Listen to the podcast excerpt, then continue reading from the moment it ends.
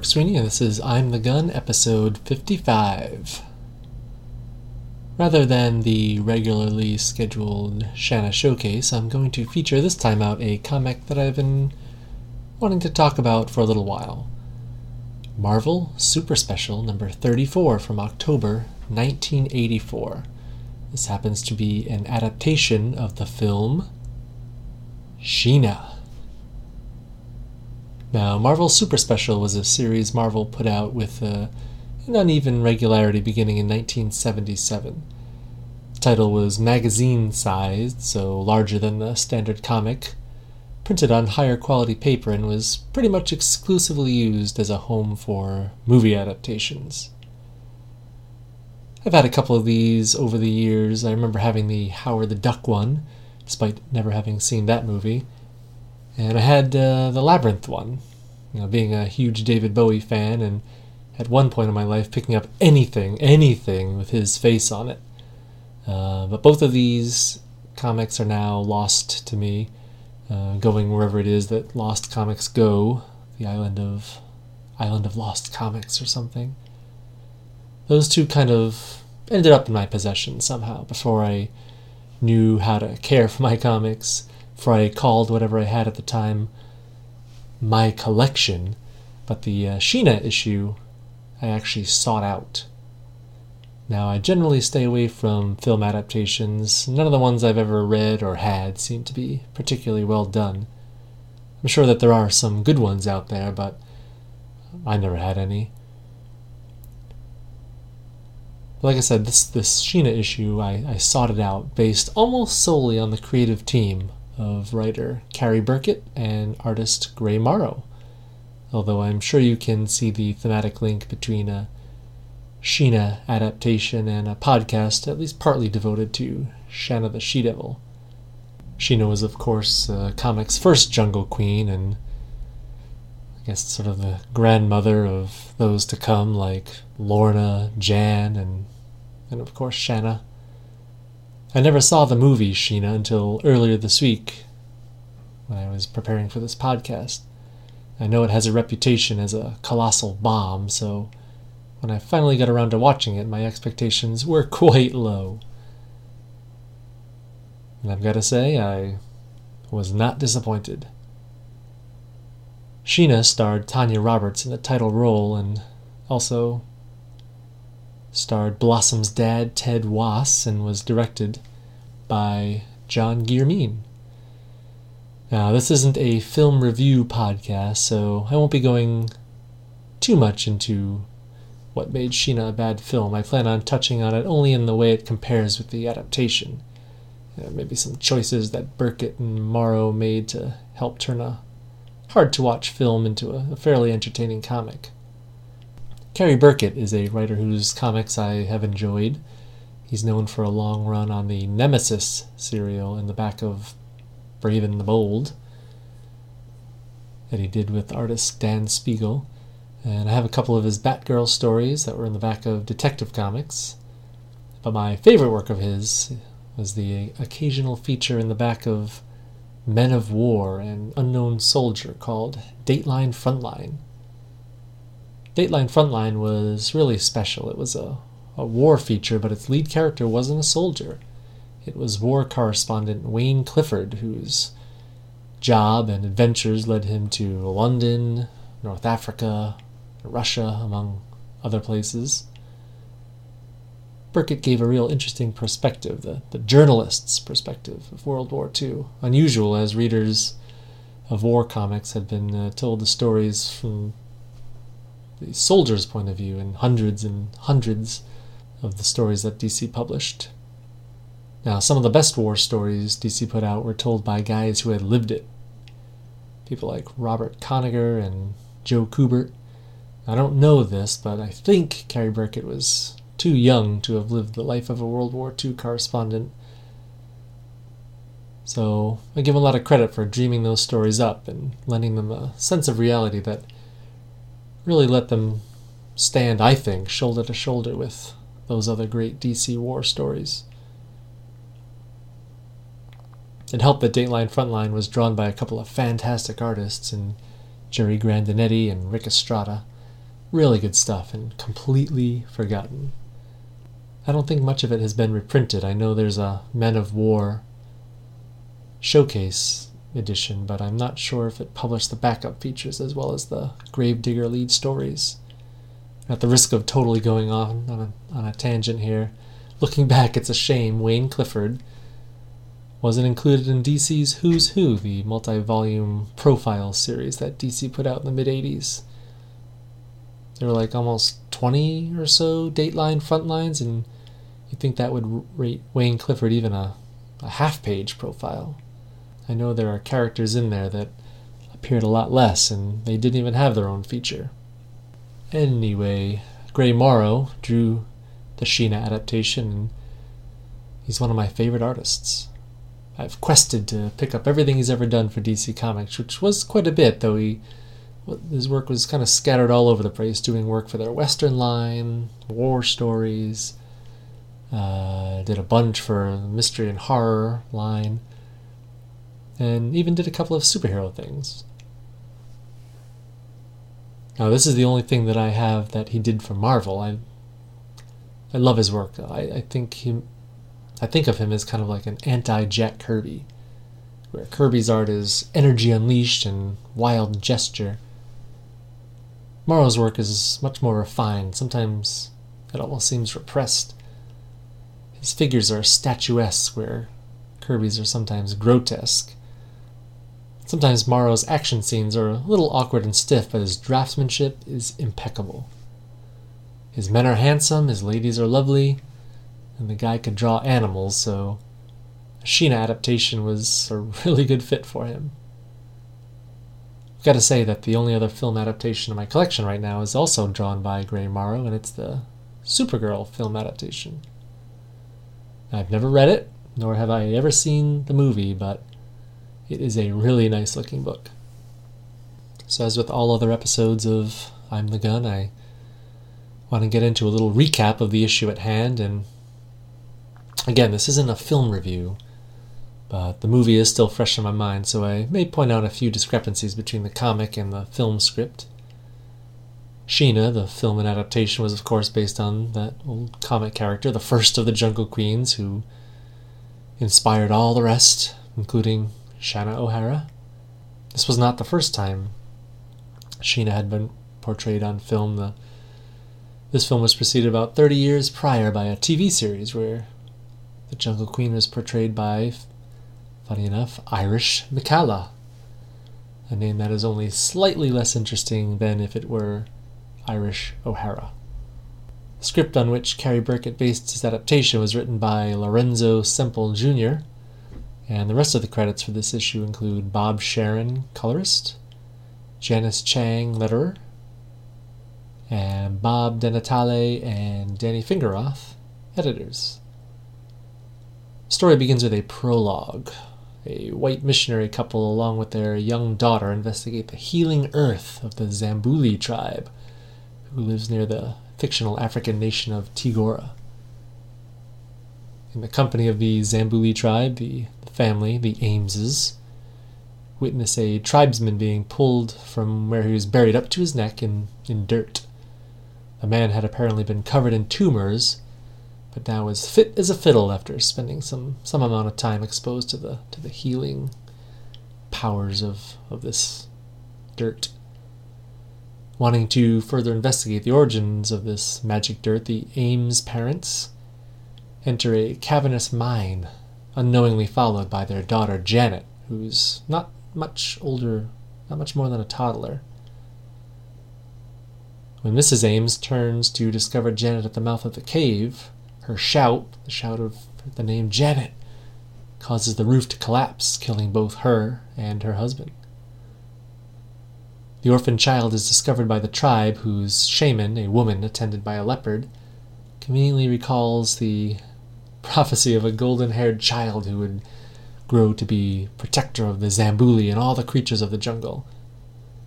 And the child is held aloft and rechristened Sheena.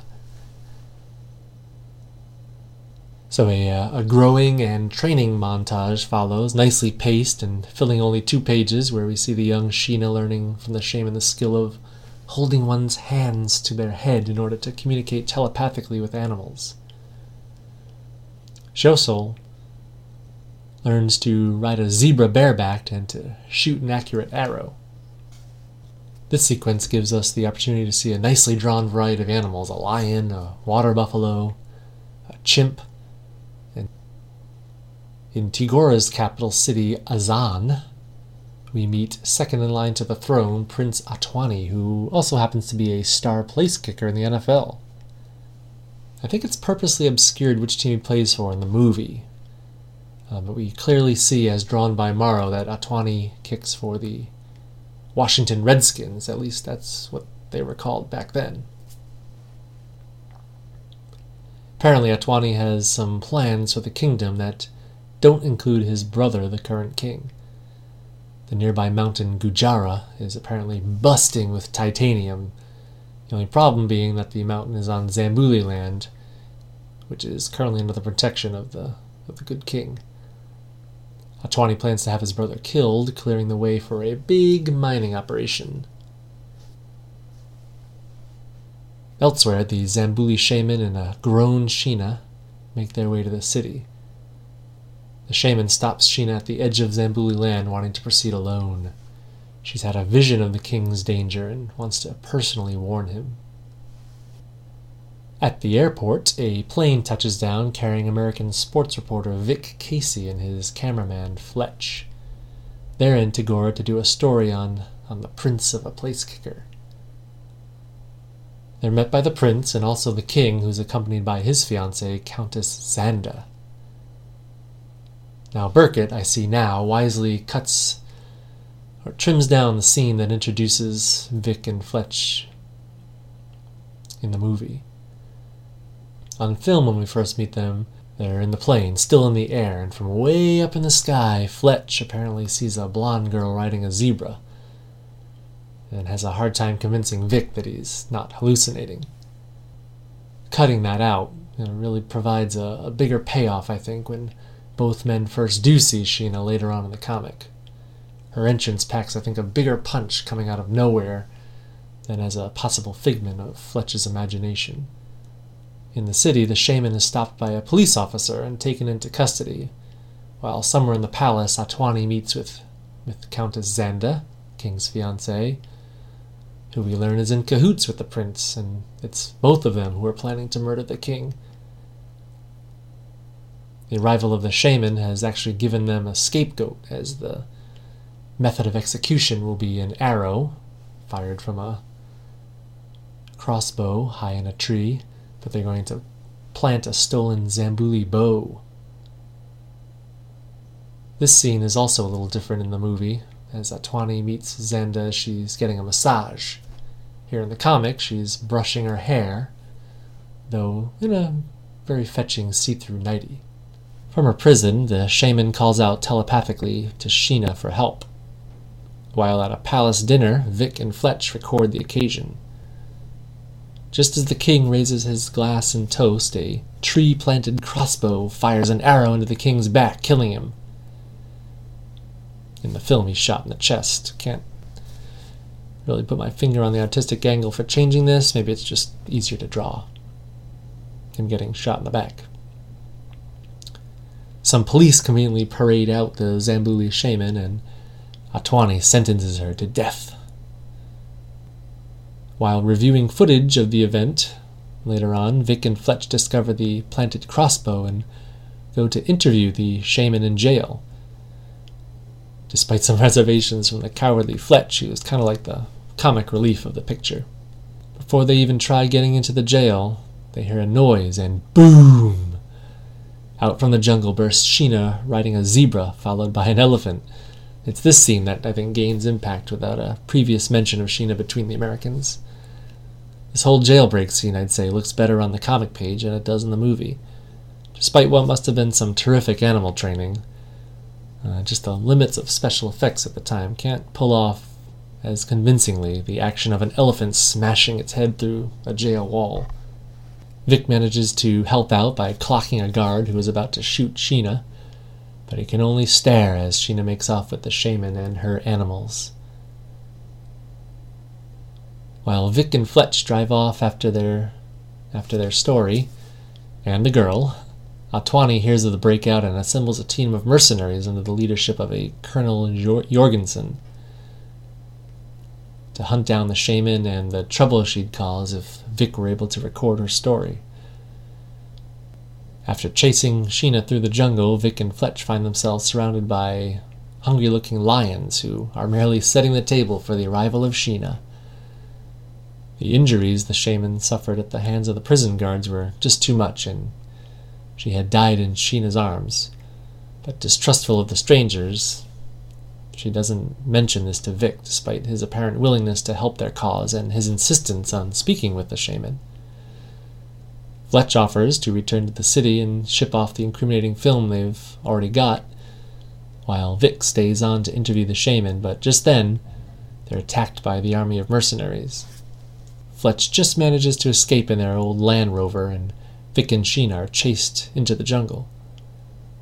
On the run for several days, Vic and Sheena make their way toward what Sheena assumes is protected Zambuli land on horseback, I mean, on zebraback. And the two begin to fall in love. Mercifully, a lot of this is conveyed in a half page montage where the reader is spared a ton of corny dialogue.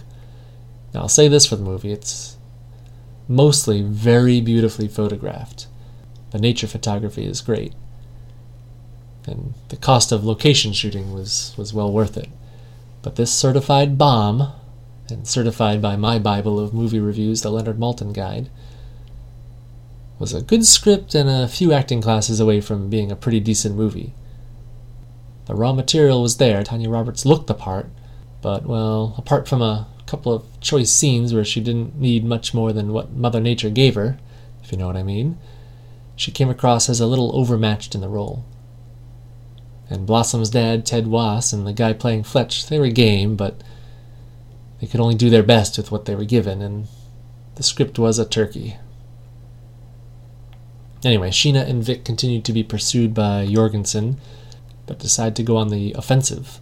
They send a flaming arrow into the fuel truck of the convoy, but all that really does is annoy Jorgensen and Atwani, who sends in a helicopter to mow the pair down. Once the helicopter opens fire on a herd of Sheena's animal friends, the two are forced to surrender. While Sheena's led away in chains, Vic makes a deal. The prince signs a treaty of independence with the Zambuli, and Vic will hand over the film. Atwani agrees, but makes it plain to his underlings that Vic is to be killed once they have the film. Just then, even Atwani is surprised that Countess Zanda, a jealous Countess Zanda, has kidnapped Sheena in the helicopter and plans to make a big display out of shoving her over a great waterfall. A seemingly helpless Sheena touches her head and telepathically summons a flock of flamingos, which overtakes the helicopter, making it impossible to fly. In the commotion, it's Zanda who ends up taking the fatal dive over the fall, and the helicopter crashes just after Sheena manages to jump out. Now, just a note here about Gray Morrow's depictions of the movie actors. Most of the likenesses are dead on. Ted Wass looks just like Blossom's dad, Fletch, Atwani, the shaman, just about everyone. Everyone but Sheena herself, which is strange. Only in a couple of panels would I say that Sheena resembles Tanya Roberts. It's kind of weird. Jorgensen is a perfect portrait of the actor playing him, but Morrow adds a beret, which is nowhere in the film. And the helicopter pilot is just someone else entirely. Now, the pilot isn't a big role. It is significant, though, especially right here at the flamingo attack scene.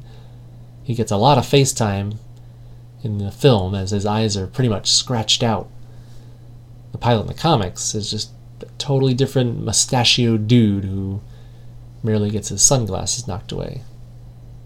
It's kind of strange, like Morrow only watched half the movie or something. It makes me wonder about the process of these adaptations, whether creative teams are given full access to advanced screenings or maybe just stills in a script. Anyway, Sheena's daring escape is witnessed by the assembled Zambuli people, and she rallies her tribe to take on the mercenaries. She telepathically enlists several animals as well, and Sheena's assembled army engages in guerrilla warfare, striking at Jorgensen and his men from all sides. Meanwhile, Vic, who had no intention of leading Atwani's men to the film, takes care of his captors and commandeers their vehicle, making his way back to Sheena. Back at Sheena's route, Prince Atwani appears to be the only survivor. Jorgensen's pretty brutal death scene is omitted from the comic. Atwani hops into a truck and tries to escape, but Sheena pursues on Zebraback. She fires arrows at the truck, which is having engine trouble, making it a fair race. And uh, Burkett puts a poetic spin on this. He writes, The engine begins to spit and cough, the very dust of this sacred land rising to choke his carburetor and slow his flight. Atwani takes some pot shots at Sheena, and when he lands a lucky shoulder shot, he turns the truck around, prepared to run her down. Sheena manages to get off one last arrow, which finds its mark and probably kills Atwani, but that doesn't change the hurtling truck's course. Cue Vic Casey, who's been making his way across the plain, he slams the truck he's been driving into Atwani's vehicle, but this causes an explosion. Atwani is completely forgotten, but Vic emerges, his body on fire. Sheena rushes to his aid, and Vic has some last words for his love, though Burkett leaves out the funniest line in the movie, the funniest intentional line. The burnt Vic says something about burns and how there's no pain, and despite his head being clear as a bell, all he can think to say is, shit.